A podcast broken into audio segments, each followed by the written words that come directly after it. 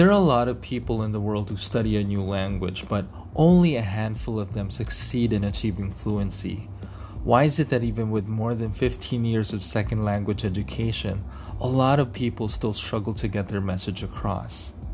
Is there a better and faster way?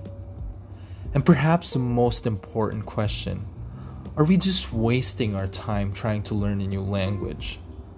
I want to answer those questions as I share with you my journey learning my third one, following the patterns of work not only for me, but polyglots around the world.